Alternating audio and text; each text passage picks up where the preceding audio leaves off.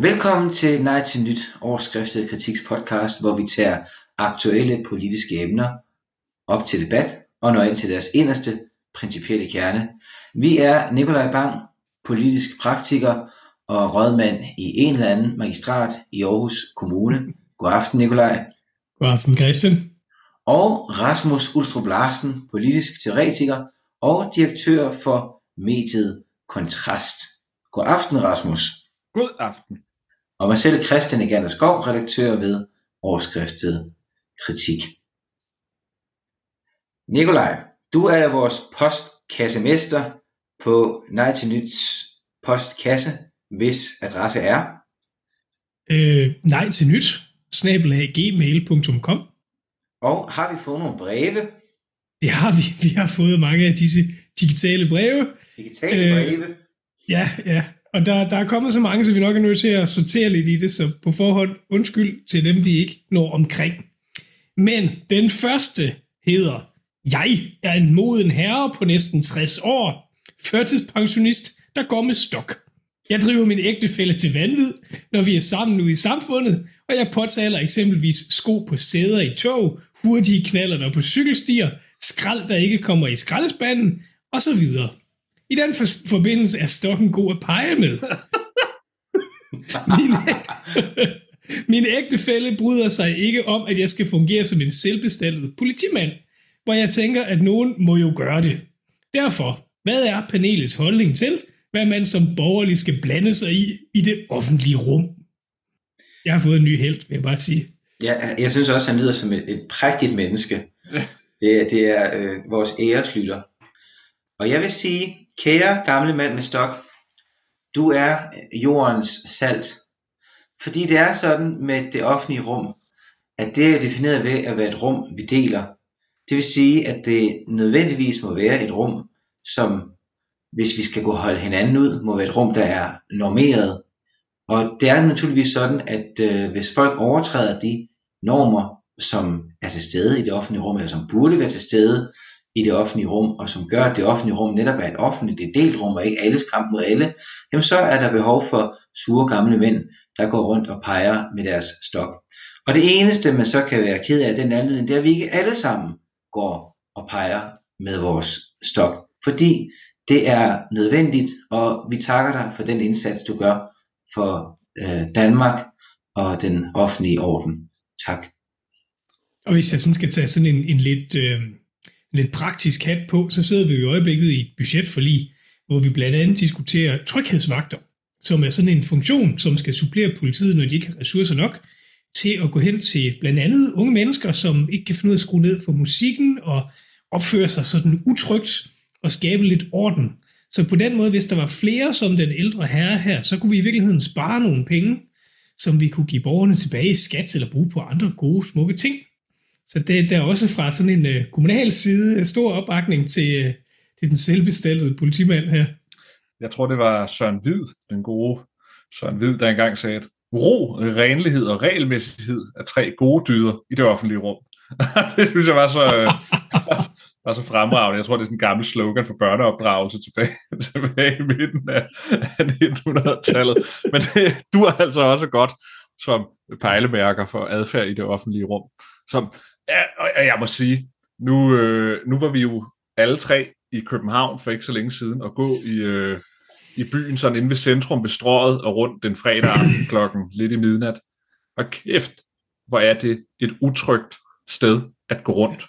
Altså simpelthen bare fordi det er proppet med idioter og folk, der ikke kan finde ud af at opføre sig ordentligt, og folk råber og skriger og kaster med ting. Og, altså, jeg blev helt chokeret, det var mange, mange år siden, jeg har bevæget mig sådan til fods ind i, i centrum af byen. Men hold da op, der kunne man da godt bruge nogle af de ordensvagter, som du taler om, Nikolaj. Så flere ældre herrer med stokke, så skal de være nok til, at de kan slå igen. Ja.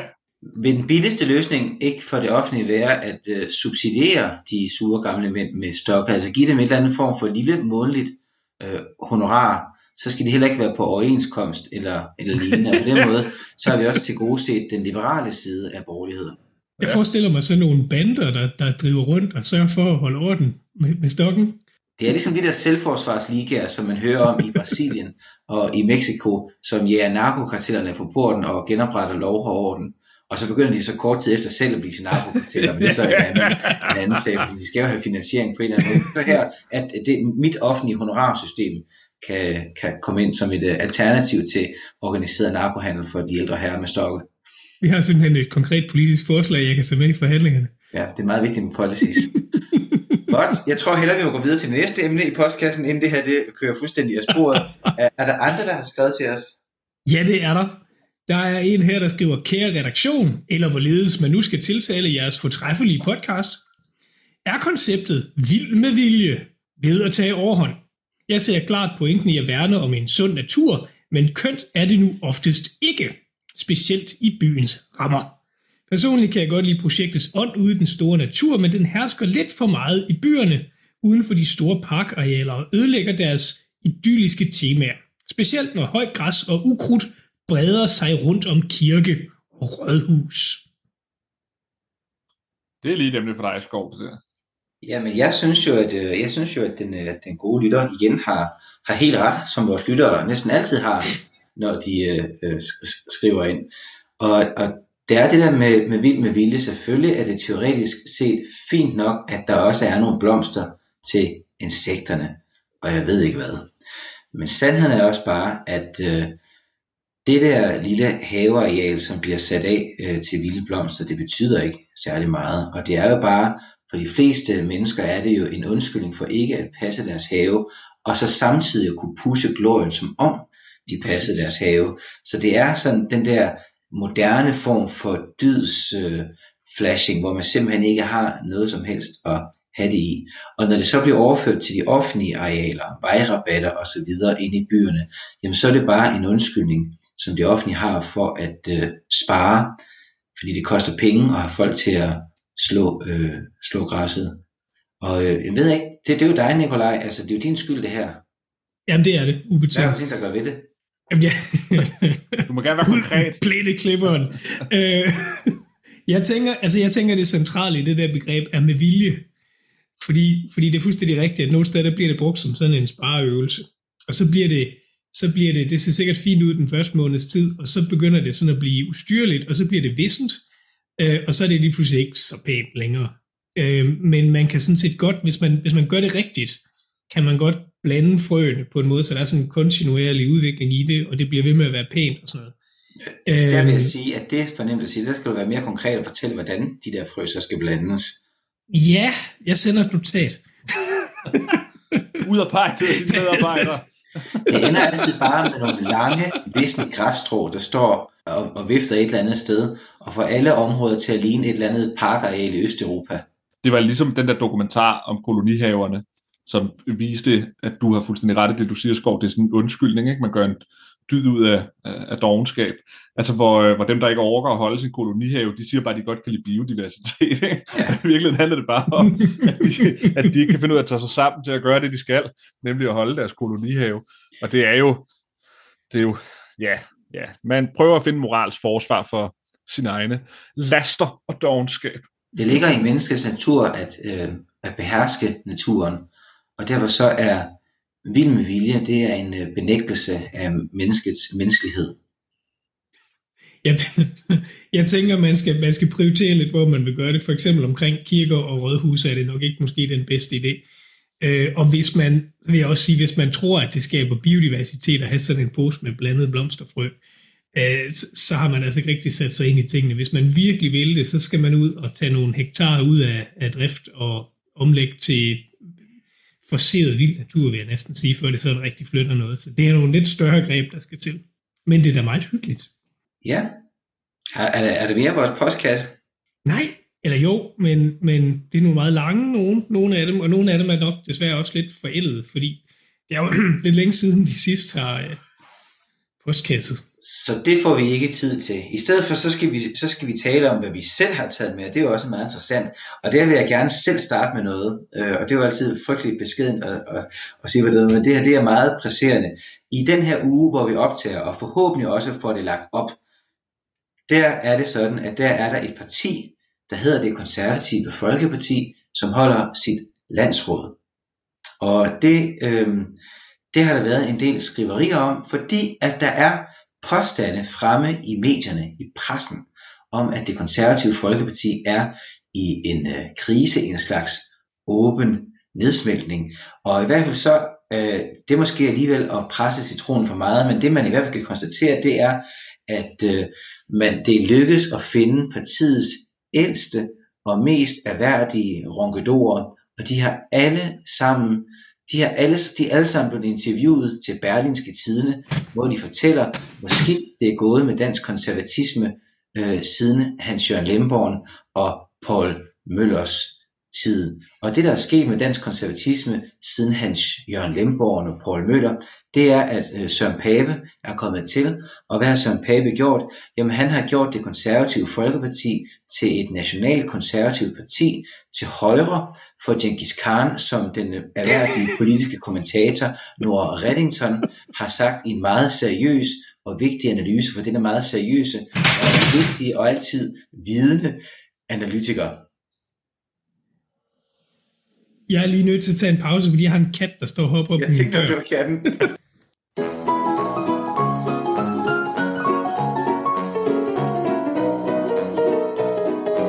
Den analyse, øh, den kan vi diskutere. Men så er der, så er der også et bredere spørgsmål, det er, selvom at den konkret måske er forkert, og jeg tror egentlig, at de her kritikere, Peter Stenrup, øh, Lars Barfod, John Wagner, det, der, jeg, det er egentlig mit indtryk, øh, at de repræsenterer en yderposition i det konservative Folkeparti. Men der også ved siden af det, er der en mere generel diskussion om partiets situation og Søren Papes position som partiformand.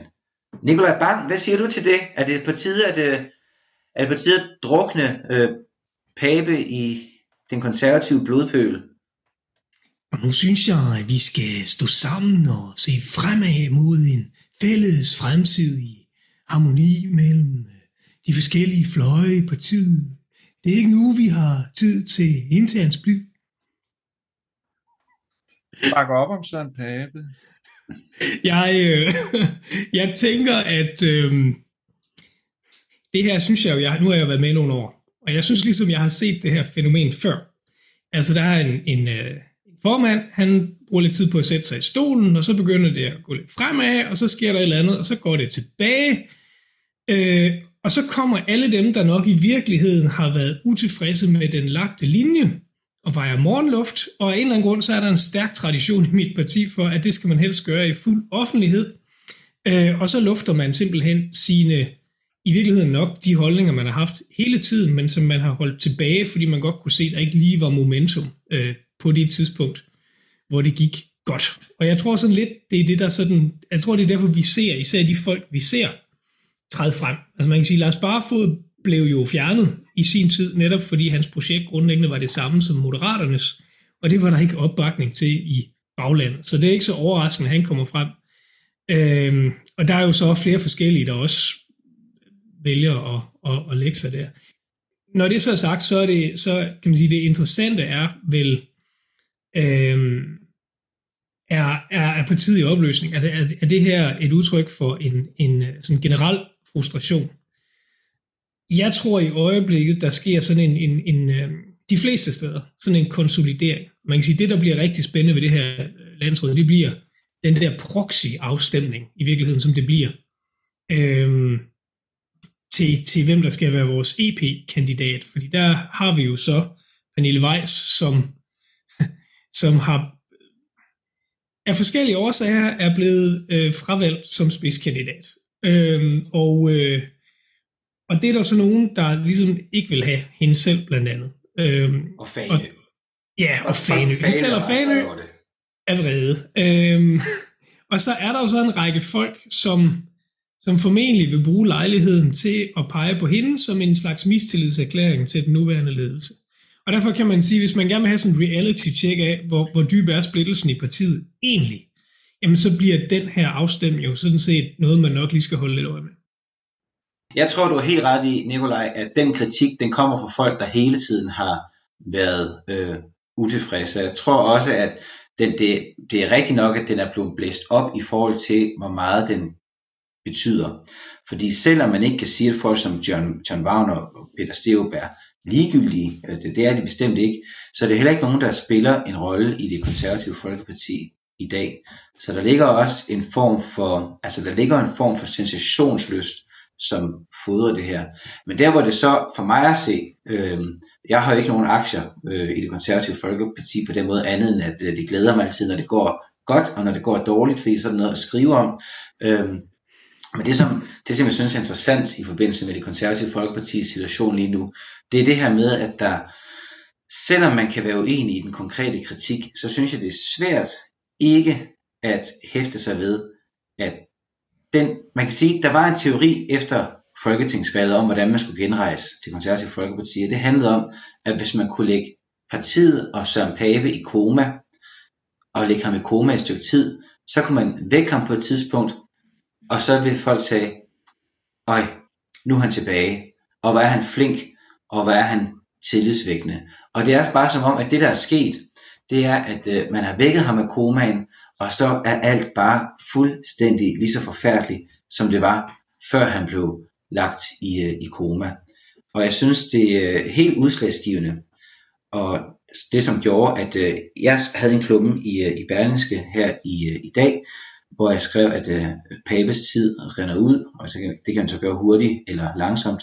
Men det var øh, det store interview, han havde i øh, 21 søndag, hvor han øh, reflekterede over øh, sine mange forfærdelige fejl, eller hvad han nu kaldte det, i løbet af folketingsvalgkampen. Øh, I sådan et forsøg på, og det synes jeg egentlig var fornuftigt nok, at signalere ydmyghed og erkendelse, fordi han havde gjort alt, hvad han kunne for at signalere det modsatte i, i slutningen af, af valgkampen. Men hvor det også endte med, altså det endte med at blive sådan en, øh, altså en halvynkelig affære på en eller anden måde, fordi han kom til at overkommunikere øh, den her indsigt så meget, at det fik sig en karakter af offentlig flagellanteri, og samtidig fik han jo overhovedet ikke øh, kommunikeret det, som så skulle pege fremad for det konservative folkeparti. Der blev det ved, at han sagde nogle enkelte sådan halvkvalede slag omkring familien osv., og som lidt gav mig det indtryk, øh, og det har jeg sagt i en anden sammenhæng, som lidt gav mig det indtryk, som man får, når man sidder til eksamen med en studerende, som ikke rigtig har læst op på lektien. Og for mig at se, så der kommer ikke til at ske noget på landsrådet, det er jeg helt sikker på. Jeg tror også, at den der lakmustest med Pernille Weiss kommer til at vise meget, meget stærk opbakning til Pape og ledelsen. Men for mig at se, så, så er det grundlæggende problem, at han er stadigvæk ikke? Altså han er, det er, det er et lame dog presidency, som de siger i amerikansk politik fra nu af, og indtil han så engang forsvinder. Ja, jeg, jeg er fuldstændig enig. Jeg synes, der er flere ting i den her diskussion, som er øh, interessant. Alle de der gamle øh, magtfolk i partiet, der er blevet, øh, der har meldt sig ud og, og mener, det er den politi- politiske linje, der så at sige er gået helt af sporet, synes jeg er en, en besynderlig kritik. Altså, det handler ikke om den politiske linje hos det konservative folkeparti, der gør, at, øh, at de ligger så lavt. Det handler dybest set om, at Søren Papes fremgang kom ved, det var, det var sådan åben, altså det var jo nærmest en joke stående inde på Christiansborg, at Søren Papes fremgang var fordi, at han aldrig sagde noget. Altså det konservative folkepartis strategi var, at Venstre var ved at nedsmelte ved at det splittede til Danmarksdemokraterne og Moderaterne, og så skulle konservative egentlig bare lade være med at gøre noget, fordi den, der lever stille, lever godt, når de nærmeste, så at sige, konkurrenter er i gang med at smelte ned. Og det gik jo rigtig godt for dem, og de kom op på noget, der lignede 16 procent, og så meldte Søren Pape så sit kandidatur, og det vil så sige, at vi fik vores øh, altså statsministerkandidatur, det vil sige, at han kunne ikke længere være tavs, og vi fik en valgkamp, der jo øh, gjorde, at han blev nødt til at deltage. Der blev det meget, meget tydeligt, at hans kompetencer og talent ikke rakte til et statsministerkandidatur. Og det blev tydeligt for enhver i alle de tv-debatter, der var under valgkampen. Det blev også tydeligt for enhver med de historier, der så kom frem. Dem kan man mene om, hvad man vil, om det var for privat og alt muligt andet. Ekstrabladet gik ind. Men det blev meget, meget tydeligt, at her var ikke tale om en mand, der havde statsministerpotentiale. Og det handlede sådan set ikke om den politiske linje, altså til højre for Genghis Khan og sådan noget. Det er sådan noget, det er sådan noget, det er sådan noget moderat typer, øh, de siger. Øh, og, og dem, der melder sig ud nu, tror jeg snarere handler om en frustration over, at konservativ er så langt væk fra magten, fordi konservativ er et karriereparti. Det er også derfor, de får lov at leve, som de gør, og eksistere. Bliver, altså, den lange tradition gør det jo, fordi at konservativ altid har været et sted, hvor man kan gøre karriere og få indflydelse og få magtfulde og prestigefyldte positioner, hvis man er en gammel mand, der har været i partiet i mange, mange, mange år. Og i takt med, at vi får en midterregering, som konservativ ikke deltager i, men stiller sig til højre for den, så er de mennesker, der altid har set konservativ som det øh, parti, der, der var karriereorienteret for de mennesker, der engagerede sig, at de kan ligesom se, at der er ikke mere at komme efter i det parti for os. og derfor tror jeg, at de øh, bliver sure over, at, øh, at de ikke kunne få øh, altså, partiet med ind i regeringen. Det synes de er, er at svigte partiets øh, historie som et karriereparti. Dernæst, så er problemet, at Pape har forsøgt igen at lave den her, den der lever tavs, lever godt. Øh, det har så vist sig ikke at give fremgang til det konservative folkeparti. Så har han så prøvet nu at pippe ved at gå ud og sige noget, og så fik han serveret det mest mikrofonholderagtige interview, jeg nogensinde har set med en partileder, hvor Kåre Kvist sad der på DR søndag, øh, søndag øh, som du nævner der, Skov, og var sådan, og han, han var, altså det var virkelig sådan et, jeg kan godt forstå, Søren, det må have været hårdt for dig. Hvad tænker du om det? Altså, altså man, man, har aldrig fundet, man har aldrig set så lidt kritisk et interview som overhovedet muligt. Og Pape sagde ikke et eneste interessant ord. Der er ikke nogen partileder, der får bedste sendetid på DR alene solointerview med en journalist, der sidder og, og, og fodrer ham med sympati og, og, og rygklapperi. Og det eneste, han har at sige, det er sådan nogle one-liners, han har øh, forberedt med sin presserådgiver. Og hans one-liners skal ikke engang mening. Altså, fordi når, de så spurgte, når han, Kåre Kvist endelig spurgte et kritisk spørgsmål, han siger, men mener I så ikke det med topskatten? Altså, ved I ikke have topskatten væk? Og så Søren Pape, han siger sådan fire gange træk, verden står i brand, så derfor er tiden nu til at fokusere på familien. Og så var man sådan, hvad, hvad, hvad i alverden? det er da godt med familiepolitik, det har vi da sikkert efterspurgt meget i konservativ kreds, men det har ligesom ikke noget at gøre med topskat, eller at verden står i brand. Og det viste en manglende evne til at kunne Altså, det var også det, han viste i valgkampen, for at være helt ærlig. En manglende evne til at kunne reflektere i øjeblikket. Altså en manglende evne til at kunne høre, hvad siger ham, der sidder over for mig, og så respondere interessant. Hvis Søren Pape viste, at han ikke er i stand til at begrunde sine holdninger. Han, han kan ikke begrunde dem. Og det er der mange politikere, der ikke kan. Altså, det, er jo, det er jo derfor, de har så mange pressefolk omkring sig. Det er jo fordi, de ikke kan begrunde deres politiske overbevisninger. Det skal en partiformand bare kunne for det konservative folkeparti. Og det kan han ikke. Og helt ærligt, jeg sad og havde sådan en fornemmelse af, hvorfor gider han overhovedet? Altså, han virkede jo nærmest... Altså, der er jo ingen, der er jo ingen ild i ham mere. Altså, det kan man jo sagtens forstå. Altså, det er jo ikke det. Men, men men jeg tænkte, altså, hvad, hvad er det egentlig, han vil have ud af det der? Altså, han får serveret bedste sendetid, og så sidder han bare og fyrer nogle one-liners af på samme måde, som hvis han havde forberedt sig til en pæt debat en tilfældig tirsdag morgen. Ja. Nu synes jeg nok, jeg er lidt, lidt hårdere ved min partiformand. hvad hedder det? Altså, det, det man skal huske, det er, altså, logikken med lige at trække stikket og være væk i, i sådan et lille år, tror jeg var en nødvendig manøvre. Øh, og så, og så er man bare så svine uheldig, så den her Pernille Weiss-sag kommer midt oveni, man skal til at relancere. Og hovedpointen er at fortælle, at, at altså, vise Sørens menneskelige side i de der interviews. Og så når han refererer til det her med familiepolitikken, så er det jo selvfølgelig, fordi der er noget på vej, som er meget mere substantielt end, end det der. Og man kan altid diskutere, hvor godt det lykkes og alle de der ting. Øh, noget af det, jeg kan se, som jeg synes er interessant oven på alle de her lortesager, øh, det er faktisk, at den seneste meningsmåling, der ser det ud til, at vi går en lille smule frem, faktisk. Nu er der selvfølgelig noget med statistisk usikkerhed og en enkelt måling og alt det der, man ikke skal lægge for meget i, men, men vi havde faktisk, øh, var der nogen af os, der var lidt bekymret for, at pilen pegede den anden vej, vil jeg sige. Øh, så, så jeg tror måske, jeg tror måske, der er en vis, øh, hvad sådan noget, der er en vis klang i det der med at, at lægge sig fladt ned og sige, vi gjorde det hele forkert. Øh, nu, nu prøver vi lige stille og roligt at finde tilbage til kernen. Men jeg, tror, øhm, jeg, jeg forstår ikke det der med at finde tilbage til kernen, fordi problemet for det konservative folkeparti har ikke været, at de har forladt kernen. Det er ikke der, deres problem lå. Deres store opbakning op til valgkampen var ikke fordi de der havde kernen af deres ideologiske projekt, og så har mistet den efterfølgende. Altså det er sådan en underlig det er også, øh, fortælling ja, det, om, hvad det var, det er der forkert, Det er forkert formuleret. Det, er, altså, det, man, det man ønsker, det er at kommunikere, hvad er det egentlig, der er konservativ politik, altså i virkeligheden nok noget mere værdikonservativ politik. Øh, fordi du har ret i, at, at, at vi kom rigtig langt ved ikke rigtig at sige noget. Øh, og på et tidspunkt tror jeg faktisk, at det sådan tog, tog sig selv og blev sådan, nu turde vi ikke at sige noget. Øh, så det, jeg tror, man, man gør nu, det er, at man, man er begyndt, det fornemmer jeg sådan rundt omkring i, i partiet og, og også fra Christiansborg, at man simpelthen er begyndt at, at lade dem, der er mere værdikonservative funderet, få lidt mere taletid. Og, og det tror jeg måske ikke er nogen dårlig strategi.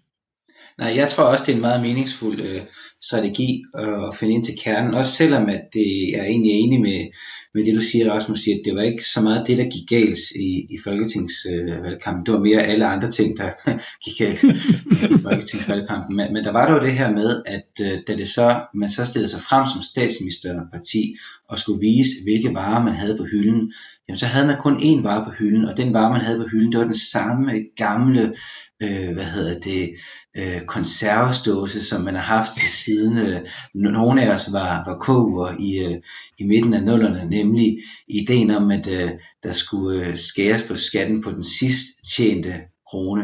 Så det var på en eller anden måde, så øh, selvom jeg heller ikke mener, at man skal overbetone øh, det her med topskatten som årsagen til, til, til de konservatives øh, krise, så, så blev det i hvert fald en indikation på, at man havde hvilet på lavbærene, netop fordi man havde gjort det øh, her med at øh, forsøge at, at tavse sig selv til sejr og, øh, og fremgang. Det er jo ikke meget sjovt med den der kritik, der er af Pape, fordi at kritikken op til øh, hans statsministerkandidatur, også lige efter, det var, og den kritik synes jeg også bliver overbetonet. Jeg synes egentlig også, at du er i far for overbetonet en smule, Rasmus, det her med, at han jo aldrig sagde noget. Altså, jeg har hele tiden formuleret på den måde, at det, som de konservative gjorde rigtigt dengang, det var, at de, de sagde lidt, og, øh, og det de sagde, placerede dem sådan lidt til højre for venstre, både på den økonomiske politik og på værdipolitikken, så altså en lidt mere borgerlig linje, som gjorde dem til en, øh, en relativt sikker havn for, for, for, for venstre øh, vælgere, og, det lykkedes øh, rimelig godt indtil man så blev presset på substansen. Nå, men kritikken dengang, det var, at de konservative aldrig sagde noget, og, og der ikke var nogen linje, og det var Pape, der ikke havde nogen linje. Nu er kritikken så, at Pape hele tiden har haft en linje, og den linje, det der var ultra, ultra højorienteret. Altså, det, det, det, er, det, Men det er også det, for jeg er mest, jeg er mest, jeg er mest er kritisk over, over for den anden kritik. Altså, ja. altså, det er den, jeg synes er mærkelig. Og for mig emmer det langt væk af, af gamle magtmennesker i partiet, der bare er vrede over, at, øh, at, at de egentlig ikke gik med i regering, eller at de ikke søger at blive et midterparti, der kan komme med en potentiel regering. Altså, der er ingen, der er ingen tvivl om, at de konservative kernevælgere forventer, at partiet søger indflydelse. Øh, det kunne vi se sidste gang, man fravalgte en regering. Der gik det rigtig, rigtig skidt. Øh, her, er, her er situationen lidt en anderledes størrelse. Øh, men jeg forstår godt, jeg forstår godt, det er der, man sætter ind med sin kritik, fordi man ved, det er der, den gør ondt. Det, ja. Og det er, jo, det er jo helt tydeligt, den der kritik af, at det er blevet super højorienteret. Hvem har en interesse i at skyde den af? Det er selvfølgelig Venstre, øh, som legitimitet for deres egen ageren. Ikke? Men, men undskyld mig, det er simpelthen en hjernedød analyse, de der folk har. Jeg tror, det mhm. konservative mm. folkeparti vil klare sig enormt godt i regeringen. Se, hvordan jeg er helt enig. Venstre klarer sig i regeringen. De konservative vil blive spist til, til morgenmad af, af Lars Løkke.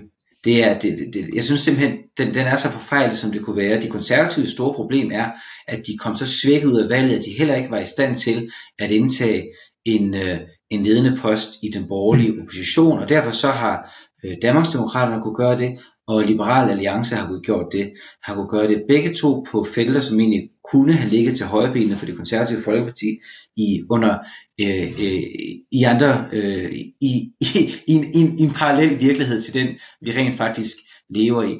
Der, der er en ting, jeg synes er helt vildt sjov, men, men den der idé, som nogle af de der konservative ronkedorer har om de konservative per, sådan, per deres historie, for det er helt enig i, hvad, hvad I begge to siger, at der er den opfattelse med de konservative, et indflydelsesparti, et karriereparti, et magtbærende parti. Det er bare sjovt, hvis man kigger på de konservatives historie fra deres stiftelse i, øh, i 1916, og så frem til Slytter bliver statsminister der i, i, øh, i 82 så øh, sidder de konservative, hvis man ser bort fra sådan samlingsregeringen under besættelsen og kontrolministeriet under øh, Første Verdenskrig, så sidder de konservative i regeringen i lidt over seks år i hele den periode. Så partiets tradition er egentlig ikke, at man er et parti, der skal sidde i regering, øh, koste hvad det vil. Det er, at man er et, øh, et, et, et, et typisk et borgerligt parti, men, men der findes simpelthen den der meget, meget konsensussøgende, meget, meget socialkonservative øh, fortælling, øh, som, øh, som nogle af de der kritikere står for, at den er grundlæggende, at det er en, øh, altså en fejltydning af,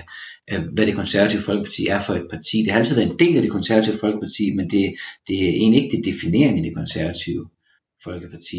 Nå, men Nikolaj, sidste spørgsmål, før vi går videre til næste emne, det er, så nu hvor Pape han forsvinder, hvem skal så være formand for det konservative folkeparti? Nu synes jeg, at vi skal se fremad og stå sammen skulder ved skulder, mens vi øh, samler fløjene omkring vores formand. Du, og... du ligner ham lidt, Bang. Du kunne godt overtage, uden de bemærker det derude. jeg synes også, at ligesom... Bang kan blive formand. Ja. Vi, vi kan jo fortælle, og nu synes jeg, vi skal være indiskrete, at på et tidspunkt, der sad vi til, skal vi sige, et aftenarrangement nede i, øh, i Sønderborg på en, øh, en nobel restaurant og spiste, og der kom tjeneren hen og gav os særbehandling, fordi han var helt sikker på, at vi sad og spiste med Søren Pape. Så fra dig til nyt skal det lyde, at øh, ja, vi kan godt drukne Søren Pape i en konservativ blodpøl, så længe Nikolaj Bang bliver formand for det konservative. ja, jeg vil bare sige, jeg vil bare sige, hvis I ser Søren Pape gå over en, øh, en fodgængergang i bare tær, øh, så kan det være et symbol på et eller andet den reference gik fuldstændig top. Hvis man nu vidste lidt om Beatles, så vil man vide, at, at ham, ham, der ikke er John Lennon, Ja, han før vi drukner en mere hippie så tror jeg, at nu øh, vil, vil jeg spørge, Rasmus, hvad har du taget med til os?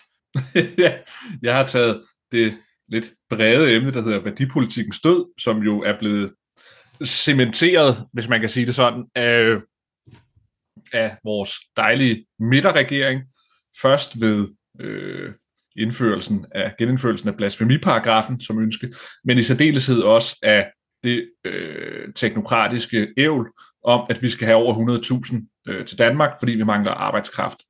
Og det var for mig ret chokerende, at, at man på en eller anden måde bare tog et viskeleder, og så sagde man, den der diskussion, vi har haft sådan de sidste 20-30 år, om udlændingepolitik og sammenhængskraft, og at alle ligesom helt ud til enhedslisten har måttet erkende, okay, antal betyder noget, vi kan ikke bare... At så har man ligesom bare taget sådan en viskeled, og så har man sagt, hey, det, det, det glemmer vi lige. Og så, øh, og så foreslår vi lige, at der skal 130.000 øh, øh, migranter til Danmark, der skal arbejde, også uden for Europa og fra Afrika. Og, og, og, og at det ikke har mødt mere, hvad kan man sige, opstand vidner for mig, eller jeg ved ikke, hvad det vidner om, men jeg har en følelse af, at, at, at folk er mætte af værdipolitik, eller, eller det, er som om, det er som om folk ikke overgår det mere. At, at, at, at det er dødt på en eller anden måde, ikke? Øh, som er, jeg ved ikke, om, om det er et udslag af, jeg havde tit den følelse efter øh, valget i 19, hvor øh, Paludan han også stillede op med stram kurs, at der havde vi værdipolitikken på sit absolut højeste altså inden for udlændingespørgsmål, som det overhovedet har været. Ikke? Og København stod i brand, øh, som vi sikkert alle sammen husker. Og så tabte Paludan, og vi fik en socialdemokratisk regering. Og det var som om det store slag på en eller anden måde ligesom stod der, hvor det kunne ikke blive vildere nu. Det kunne ikke blive sat mere skarpt op over for hinanden, hvad indvandringen har medført, nemlig at København stod i brand, og på den anden side har man Rasmus Paludan. Og Paludan tabte, så kom Nye Borgerlige så ind, men meget snævert med 2,2 procent der i 19.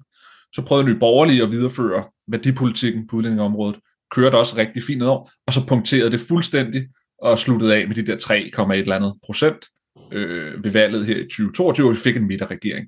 Og nu er det som om, det bare er dødt. Altså luften er sidet ud. Pernille Vermund var ude forleden i Berlingske i et stort interview, tror jeg, da det var i forgårs, eller i går måske, vi sidder i dag, og det er tirsdag. Og ligesom sige, at øh, de der tre ufravigelige krav, de havde i 2019, de er ikke længere gældende. Og øh, at, at hun ligesom var træt af hele tiden at skulle være den her unuancerede, hårde hardliner ude på højrefløjen. Øh, så der er et mæthed. Der er simpelthen en mæthed ved det. Vi har taget slaget. Vi tabte. Altså fra højrefløjens side. Og, og nu sidder, sidder folk og sunder, så føles det som om, og ikke ved, hvad de skal gøre. Men jeg ved ikke, hvordan I ser. Jeg tror, du har ret i din analyse. Øh, fordi før man kan komme med sådan en udmelding, der, der er så radikalt nyt et, et spor at gå ud af, så det tidligere kun har været formentlig radikale, øh, der har turde sige sådan noget, øh, så forudsætter det jo, at folkestemningen ligesom har ændret sig, den ligesom blevet, skal vi kalde det, masseret, eller i det her tilfælde mangel på masseret. Fordi hvis man nu sådan reflektivt tænker lidt tilbage, hvor mange overskrifter har der været i medierne om noget, der handlede om indvandring øh, det sidste halvanden år? Ikke ret meget. Så, så det er en dagsorden, der ligesom er, er forsvundet. Øhm, og samtidig så er der kommet en anden dagsorden, som, som jeg tror alle, der sådan har praktisk erfaring med politik, har stødt temmelig meget på, netop nemlig det her med den demografiske udvikling, øh, hvor vi oplever, at, at selvfølgelig vores egen områder, altså socioassistent, sygeplejersk osv., er der for få af, men, men nu begynder man også at høre, Så Ryanair, en international virksomhed, har svært ved at få folk til at, at arbejde for sig. Øhm, så det er jo ikke, det er ikke kun et dansk problem, det er sådan et, sådan et ret voksende europæisk problem, at man er akut bekymret for, at der simpelthen ikke er arbejdskraft nok. Og jeg tænker, det er det, der gøder jorden for så voldsom en udmelding som den her, som det faktisk er. Det er netop en meget voldsom udmelding, jeg synes, det er, altså det er helt, øh, altså, jeg var, jeg var chokeret, jeg kan huske, øh, jeg kom gående det her i København, øhm, og så gik jeg forbi øh, børsen, og så så jeg pludselig der kæmpe banner, hvor der stod, at vi mangler 130.000 kolleger, og altså, det, var, det er i hvert fald en meget, meget dristig, øh, dristig udmelding, de er kommet med fra dansk erhvervs side.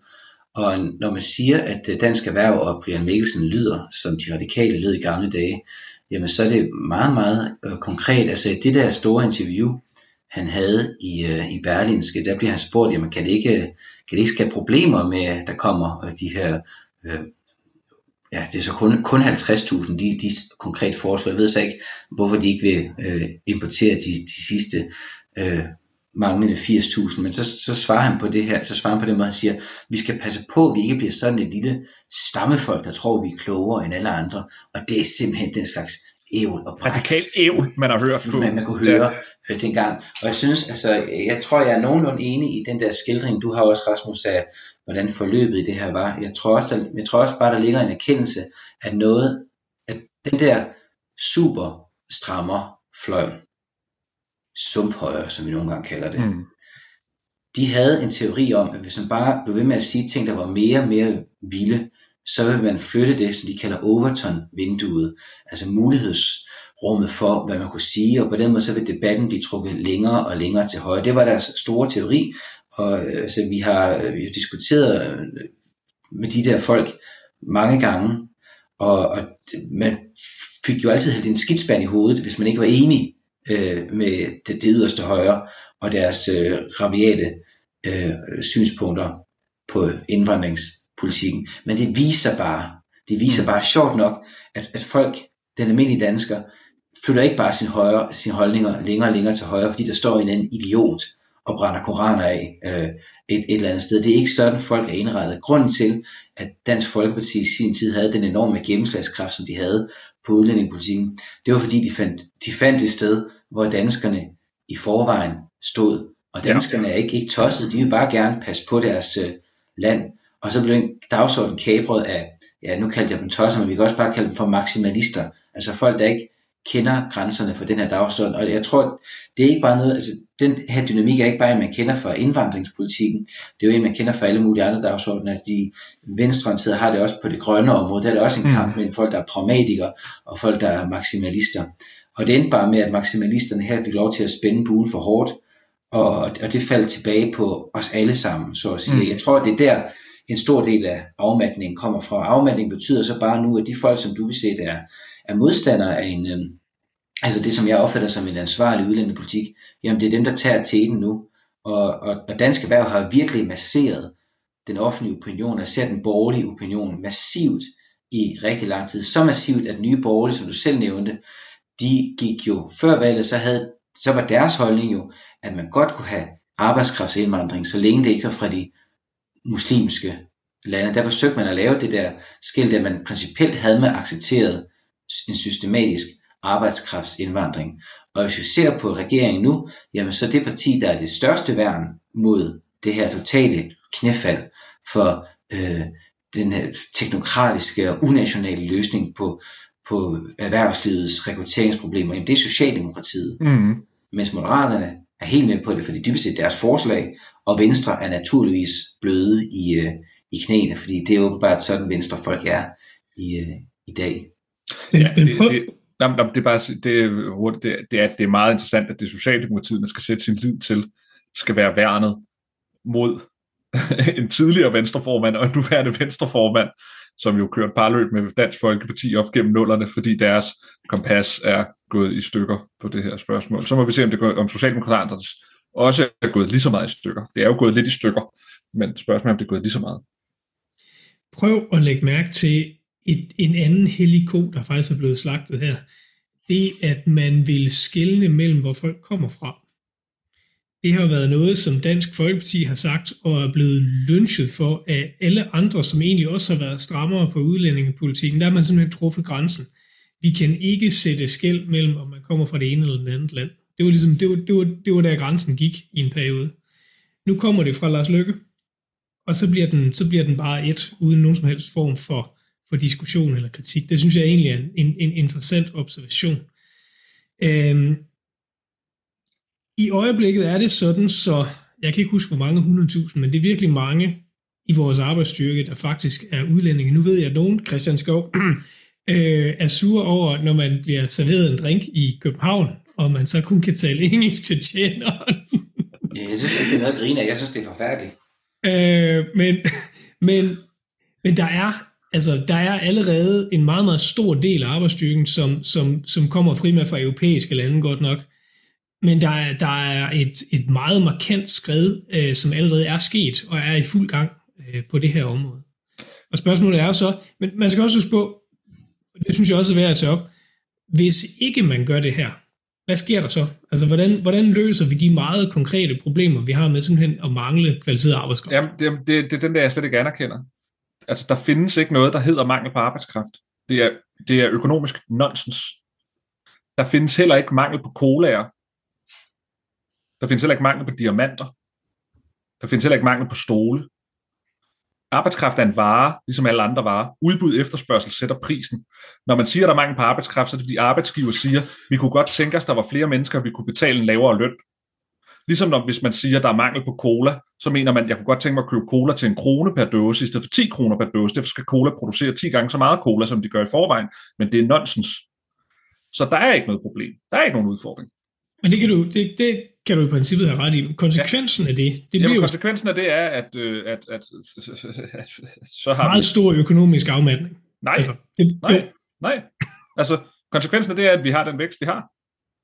Altså, det, det er jo fordi, vi har så gode tider, at folk er i arbejde. At man så siger, nå ja, så kunne det da være ærgerligt, at der ikke var større arbejdsudbud. Sagen er jo den, at når alle er i arbejde, altså når vi har det, vi kalder, der næsten ikke er arbejdsløshed, som er de, den periode, vi står i nu, så er det dyrt for arbejdsgiver at ansætte en, fordi vedkommende jo har et andet job, eller har nemt ved at få et andet job. Det gør, at arbejdsgiver skal betale ret høj løn for at få den arbejdskraft, han gerne vil have. Det er arbejdsgiver selvfølgelig utilfreds med, fordi hvis arbejdsgiver han kan få to ansat for 25.000 i stedet for en ansat for 50.000, så får han dobbelt så meget produktion for samme løn. Derfor siger arbejdsgiver, det er derfor det danske erhvervsforslag, de repræsenterer arbejdsgiverne. Derfor siger arbejdsgiverne, vi skriger på arbejdskraft. Nej, det de siger, det er, vi vil gerne ødelægge Danmark og den nationale sammenhængskraft, fordi vi vil gerne slippe med at betale øh, billigere løn til de ansatte.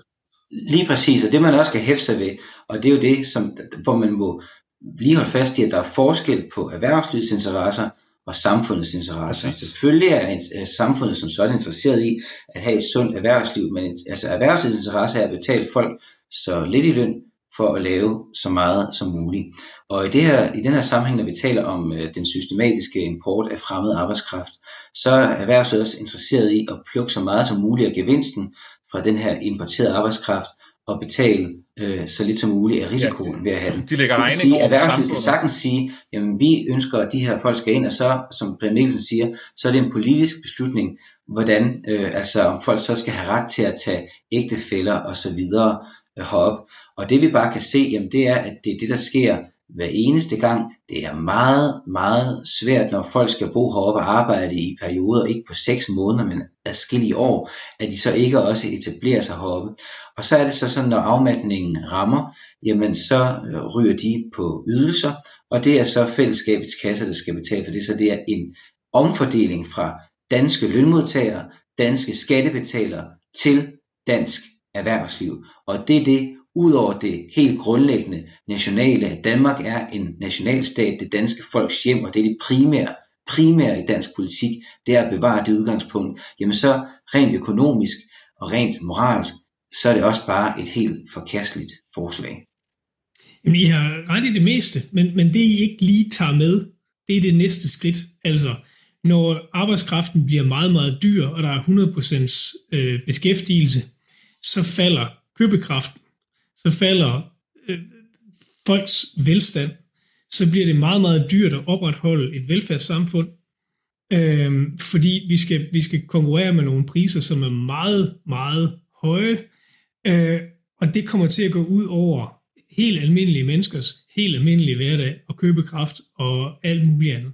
Så, så, så jeg synes ikke, I, trækker, I trækker ikke argumentationsrækken til ende. argument, Nikolaj, det er, at vi bliver så rige, at vi bliver fattige. Altså, ja. og, og det, ja. det, det, der, det er der, du sætter den grundlæggende markedsmekanisme ud af kraftige argumenter. Så synes jeg også bare, at vi skal hæfte os ved, at den her beregning, som Dansk Erhverv har lagt til grund, den er blevet flået fra hinanden af mm. alle økonomer, der ikke er ansat af dansk erhverv. Altså, og det synes, jeg, helt ærligt, det, det synes jeg bare, man skal hæfte sig ved. Ja, det, det, det, det, det, det er en ret voldsom modtagelse, den har fået. Det er fuldstændig latterligt at lave fremskrivninger for, hvor mange hænder vi har brug for til forskellige erhverv, der rækker årti frem i tiden. Altså det, det, det, det, det, altså økonomi, når økonomi strækker sig for langt ud i fremtiden, så er det en videnskab, der har travlt med at forklare, hvorfor den ikke fik ret. Lige præcis.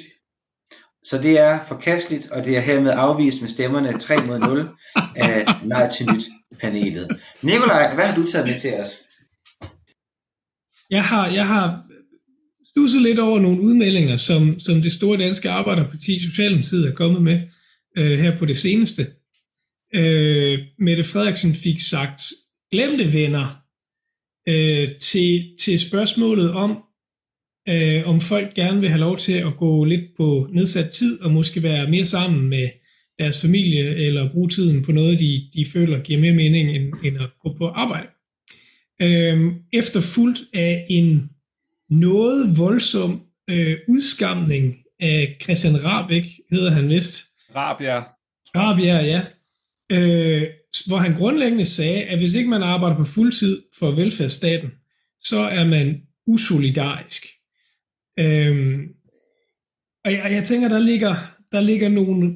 For det første tænker jeg, at det er en virkelig dårlig læsning af tidsånden, og det her kommer jo selvfølgelig i lyset af det, vi lige har talt om. Øhm, hvor, hvor der jo bliver flere og flere sådan på tværs af forskellige politiske partier, der begynder at tale om, hvad giver mening i livet, kan man sige, for den, for, i vores del af lejren, og, og, og på den anden side, så, så taler man om øh, fire dages øh, arbejdsuger, og man er faktisk ved at have nogle, nogle brancher, hvor man mener at kunne måle effektivitetsstigninger, hvis man arbejder på en anden måde. Øh, og en, en befolkning, oplever jeg, som simpelthen begynder at prioritere anderledes. Læser man politikken, så er den fyldt med artikler om folk, der er flyttet ud af København og ud på landet, hvor de bare lever sådan et øh, i pagt med naturen liv og sådan noget. Øh, så, så jeg synes, dels er der en, en usædvanlig ukarakteristisk dårlig læsning af tidsånden, og dels så er det også et, et, et meget interessant værdibegreb, der ligger bagved, når man udskammer folk for ikke at være på fuldtid i samfundets tjeneste. Øhm, så det vil jeg egentlig gerne høre jeres holdninger til. Ja, altså og til de lytter, der har hørt nej eller slutter fyreaften med øh, øh, kontrast, så beklager hvis jeg gentager mig selv, for vi snakker om samme emne, mig og Mikkel Andersen her sidste uge. Ja, jeg synes, der er mange foruroligende ting ved deres udmelding. Den første er, at for mig at se, har de to parametre, der altså har gjort, at man lever i et frit samfund, har været et, du så at sige, ikke, øh, der ikke er tvangsarbejde, og to, du kan forlade dit land, hvis du gerne vil forlade det. Det er blandt andet de to ting, Nordkorea ikke overholder. altså, men, det, men det er sådan de der to mest fundamentale ting. Ikke? Hvis ikke du er tilfreds med det land, du bor i og lever i, så kan du forlade det, hvis andre lande vil lukke dig ind. Og to, så længe du ikke lægger andre til last, så må du skulle selv om, hvordan du brødføder dig. Og der er problemet så bare, det er jo det, der er analysen for dem, øh, for Socialdemokratiet, det er det, der er frygteligt ved socialdemokratisk tænkning, det er, at de har ret økonomisk set i en vis forstand, at man svindler ved at arbejde deltid. Fordi du har ret til alle velfærdsydelser, uanset hvor meget du arbejder. Det vil sige, hvis du arbejder en time om ugen, eller lad os bare sige for eksempel skyld, en time om måneden, så er den timeløn ekstremt høj fordi du kan stadig gå til lægen, du kan stadig komme på sygehus, du kan stadig gøre brug af kultur og bla, bla, alle de her tusind ting, velfærdsstaten nu engang tilbyder. Du kan få varer og købe, på alt muligt. Det vil sige, hvis du arbejder en time om måneden, så har du en ekstrem høj timeløn i forhold til, hvilken værdi du får ud af den ene times arbejde. Derfor så folk, der arbejder deltid, så at sige, har regnet den ud, har været snu, de får allermest for deres timer ved at arbejde deltid fordi vi har så stor en velfærdsstat, der tilbyder så mange gratis ydelser til folk, også selvom de ikke er på overførselsindkomst. Det er for socialdemokratisk tænkning et udtryk for øh, dogen, altså, altså at man snyder fællesskabet. Men det er fordi socialdemokratisk tænkning har som udgangspunkt, at øh, så at sige, at velfærdsstaten skal eksistere på den måde, den gør, og man derfor er forpligtet på at gøre sit for at betale for de ydelser, man får for den. Det er meget øh, antiborgerligt, fordi den borgerlige tilgang er selvfølgelig, så længe du ikke modtager deciderede offentlige ydelser, altså så længe du ikke bliver brød, altså så, så længe du ikke får en direkte overførselsindkomst, så skal staten blande sig fuldstændig udenom, hvor meget du arbejder.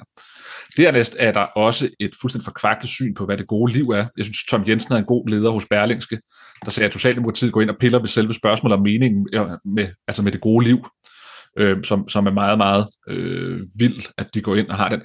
Men det mest interessante, synes jeg, er, at jeg tror, at det, og det er, en, det er sådan en elefant i rummet, man sjældent har lyst til at snakke om, det er, hvor mange timer man arbejder, har meget større betydning i nogle typer brancher, og nogle, så at sige, hvad kan vi kalde det, uddannelseslag, end i andre typer uddannelseslag. Og det er hammer, hammer dyrt, at velfærdsmedarbejdere og produktionsarbejdere og servicemedarbejdere ønsker at gå ned i tid. Fordi deres produktion er afhængig af antallet af timer. Man kan bare tage billedet, mand, der står på fabriks, fabrikken med samlebåndet. Han producerer nogenlunde lige så meget som ham, der står ved siden af ham på tre timer. Hvis han så kun arbejder en time, så producerer han en tredjedel af det, han gjorde før. Og så har vi de andre brancher, nogle af dem, vi selv tilhører, politik, skriveri, debat, alt muligt halløj, som ikke er så øh, altså hvor antallet af timer ikke betyder noget særligt i samme grad i forhold til den output, der kommer, den produktion, vi leverer. Det vigtige er bare, at vi leverer et resultat, der giver værdi, om vi så har brugt 20 timer på det, 10 timer på det, 30 timer, det kan svinge og gå op og ned og alt muligt andet. Så der går man ikke lige så meget op i timetal. Og jeg tror, det med det Frederik Socialdemokratiet er bange for, det er, at det er produktionsdanmark, velfærdsdanmark, servicebranchen, som også ønsker at arbejde mindre, og det bliver hammer dyrt, hvis de gør det. Det er kun også akademikere folk, der kan få lov til det, fordi det ikke har nogen betydning, hvad vi producerer. Jeg er, jeg, jeg er helt enig i, øh, i alt, hvad I, øh, I siger. Og jeg synes også bare, det er værd at få til, at der også ligger nogle helt grundlæggende fejlantagelser i den kritik, som øh, Socialdemokratiet fremkommer med. Fordi den bygger på den falske præmis, at danskerne arbejder stadig mindre. Og det er mm. rigtigt nok, at der er alle mulige skriverier i politikken og for folk i den kreative klasse om, at det er super fedt med fire dages arbejdsuger. Det er fordi, som du siger Rasmus, der er forskel på at arbejde med at skrive, øh, med at lave den slags ting, og så på at stå ved samlebåndet. Der er meget, meget få fabriksarbejdere, der har fire dages arbejdsuge. Og jeg tror, der er også, man skal også tænke på, når der er de der kulturelle bevægelser, hvor man dyrker fritiden, og det der med at stikke af fra storbyens larm, så er det modbevægelser til det forhold, at vi rent faktisk arbejder rigtig meget.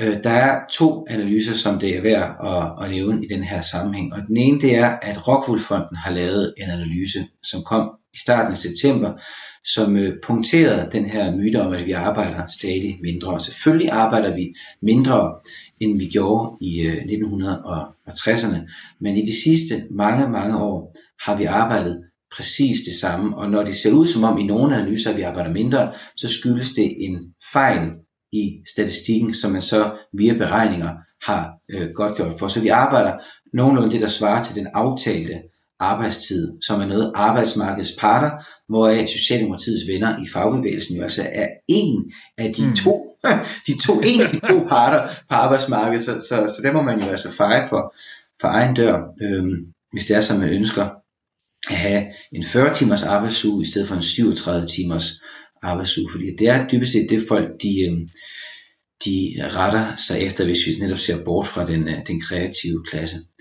Det, det andet og, og vigtige, det er så det her med, at øh, nogle gange, når vi ser på faldet i arbejdstid, så glemmer vi det forhold, at Danmark er specielt. Danmark og enkelte andre lande er specielt, fordi vi har en ekstrem høj erhvervsfrekvens for kvinder, hvilket betyder, at selvom øh, den enkelte dansker ikke arbejder lige så meget som øh, den, øh, jeg ved ikke, jeg har ikke lige talt præsent, men den, hvad skal vi sige, den enkelte tysker, det kan være, det er forkert, så, øh, så arbejder familierne enormt mm. meget, øh, simpelthen fordi begge parter er på arbejdsmarkedet i længere perioder af deres liv, end vi er i de fleste sammenlignelige lande. Og det er også det forhold, at almindelige menneskers liv og tilværelse er så meget under pres, øh, som gør, at der er øh, ønsker om at øh, drosle ned, og som gør, at mange familier helt forståeligt og fornuftigt vælger at indrette sig på den måde, at den ene part i noget af karrieren arbejder på, eller noget af sit jobliv, for det er jo ikke karriereliv, øh, arbejder på, øh, på deltid. Og hvis man ønsker, at det skal være øh, anderledes, så er der to måder, og man kan gøre det nemmere på. Det ene det er, at man kan gøre det vanskeligere for familier at, at få børn, fordi hvis de ikke får børn, så har de øh, mere tid, og så kan de arbejde mere, så det er jo ligesom øh, en løsning. Og det, andet, øh, og, og det andet, man kan gøre, hvis man gerne vil have folk til at arbejde mere, jamen det er jo at, at pille ved, øh, ved, ved skatterne, så den økonomiske gevinst ved at arbejde mere bliver, bliver, bliver højere. Øh, fordi folk reagerer på økonomiske incitamenter.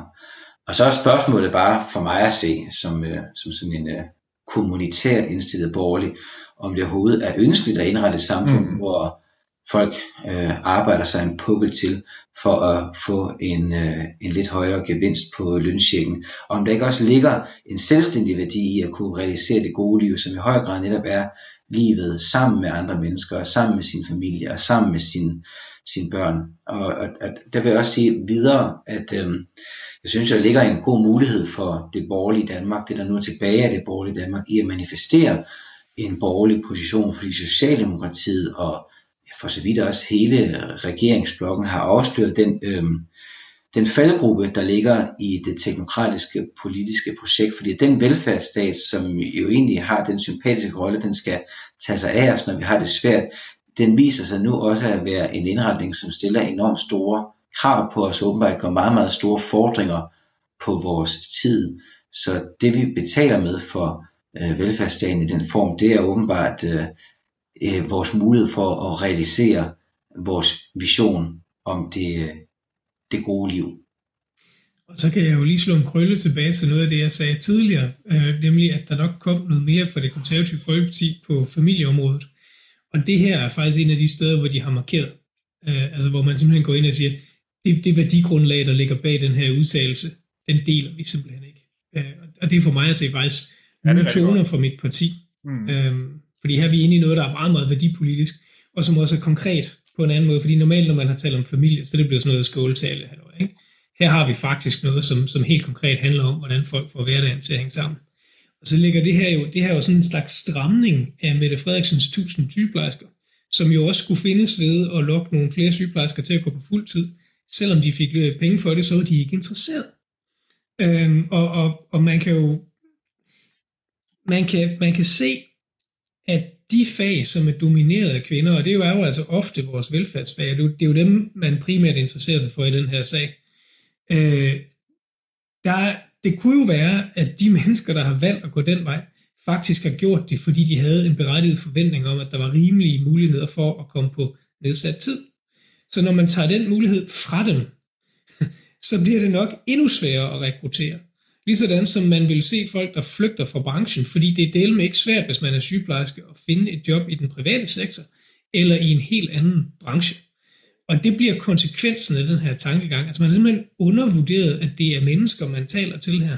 Og man gør det oven i købet ved at lave sådan en offentlig udskamning af, at de faktisk prioriterer deres øh, privatliv og deres familie øh, over statens interesser. Og jeg synes, det er helt skudt ved siden af på stort set alle tænkelige måder. Jeg synes også, det er sådan mærkeligt, øh, der er sådan noget paradoxalt i, at man siger til de mennesker, der lever i den socialdemokratiske velfærdsstat, at i skal ikke gøre det, I vil, fordi så ødelægger I den socialdemokratiske velfærdsstat, men det er jo samtidig modtagerne af den, så det er jo rimelig bevidst. Altså, hvis man siger, at vi arbejder deltid, så er vi ligesom, altså, så giver det jo sig selv, at man selv som modtager af velfærdsstatens ydelser selvfølgelig får en forringet øh, velfærd. Udover det mistanke, jeg har, det er, at mange mennesker altså det er derfor velfærdsstaten under pres, det er fordi mange mennesker vil både have i hoved og røv på samme tid. Så de vil gerne arbejde deltid, samtidig med at det er de samme typer, der sidder og skriver beskeder på Aula om, at maden ikke er god nok i, øh, i vuggestuen og vil have bedre øh, spilbrød i vuggestuen. Så må man bare sige til, ja, så må du vælge en del. men, altså, altså, det er jo det, man kan lidt frygte. Ikke? Men for, altså for mig at se det, men det giver jo sig selv som borgerlig øh, rand og hop med, at velfærdsstaten ikke kan leve, som den gør nu, fordi jeg synes, det er frygteligt, hvis vi skal betale med familietid og evnen til at gå på deltid, fordi der sidder nogle mennesker derude, der lapper for syg på den øh, offentlige kasse, så må de bare lade være med at på den. Altså, altså vi kan simpelthen ikke, alle mennesker kan simpelthen ikke indrette sit liv efter, at vi har en gruppe af mennesker, der sidder superløs på den offentlige kasse, så må de mennesker lade være med at suge løs, og så må de selv finde ud af, hvordan de klarer deres liv. Den opfordring er hermed givet videre. Lad ordentlige mennesker realisere det gode liv, og resten de må klare deres eget liv. Og dermed så går vi til de populære kulturelle anbefalinger.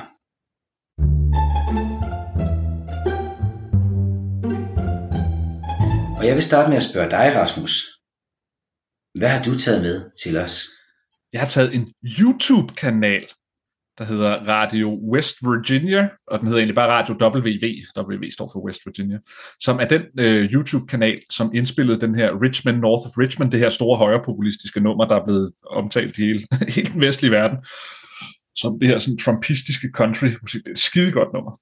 Øh, og så var jeg inde på deres kanal og se, hvad de ellers har, og de har rigtig meget godt country af den genre, hvor der står en mand med stort skæg, en guitar, og så står han ude i skoven med en mikrofon, og så synger han sit hjerte ud. Og der vil jeg særligt anbefale et nummer, der hedder Pitchin' Fits, yes. som er et amerikansk udtryk for, at man er sådan ukontrolleret vrede, eller man taber hovedet, eller sådan.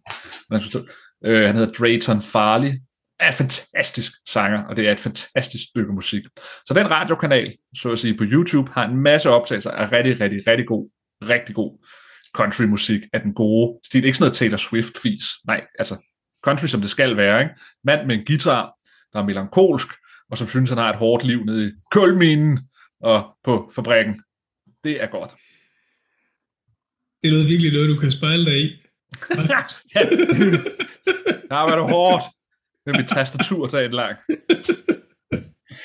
Jeg har opdaget den også, også i forbindelse med, med Richmond, North of Richmond, som, altså jeg er helt enig, det er virkelig, virkelig et fantastisk øh, stykke musik. Jeg er, det er lang tid siden, jeg har været så øh, begejstret over at opdage en øh, ny øh, kunstner ude i verden. Og så gjorde jeg også det, det var så ikke på, på YouTube, det var på, øh, på Spotify, at jeg gik ind og hørte den, og hørte nogle af de andre sange, han har lavet.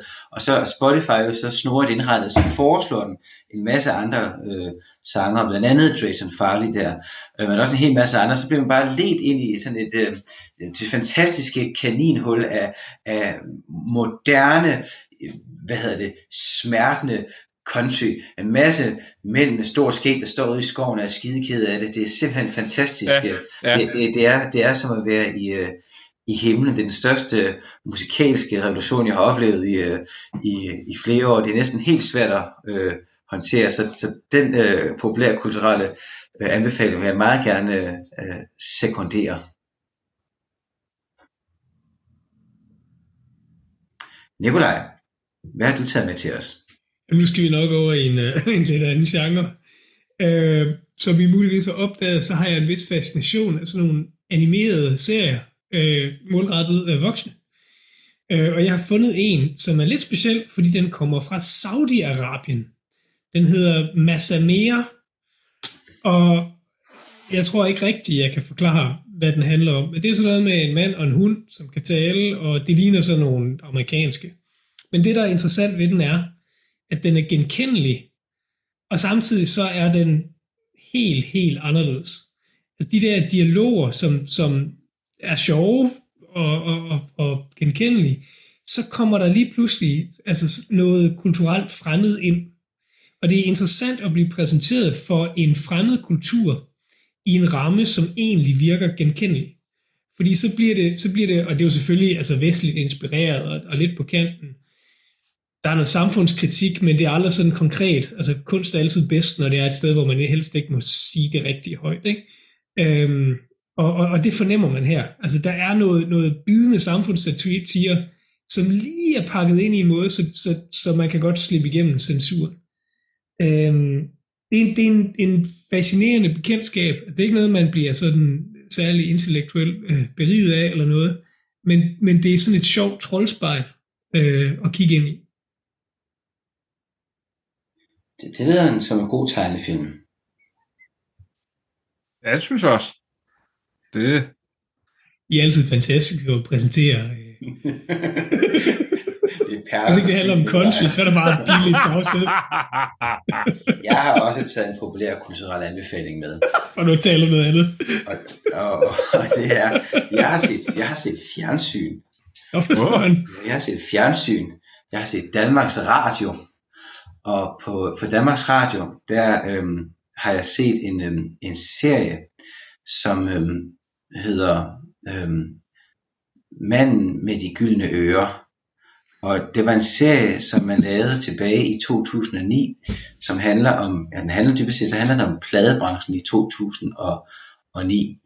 Øhm, på det her tidspunkt, som er meget, øh, altså det er sådan en komedieserie, den er skæg, øh, men sådan en blanding af, af sådan en, en slags sjov udgave af Mad Men i virkeligheden. Men på det her tidspunkt, hvor dels så var det i 2009, øh, der var jo stadigvæk, øh, der var det lige, øh, finanskrisen var godt nok startet, men der var stadigvæk, der var stadigvæk bling bling tiden, så der var stadigvæk de der glade nuller dage, stadigvæk efterværende efter Nick og Jay og hele det der øhm, øh, øh, selvbruner regime, som, øh, som herskede i dansk øh, kulturliv på, på, på det her tidspunkt.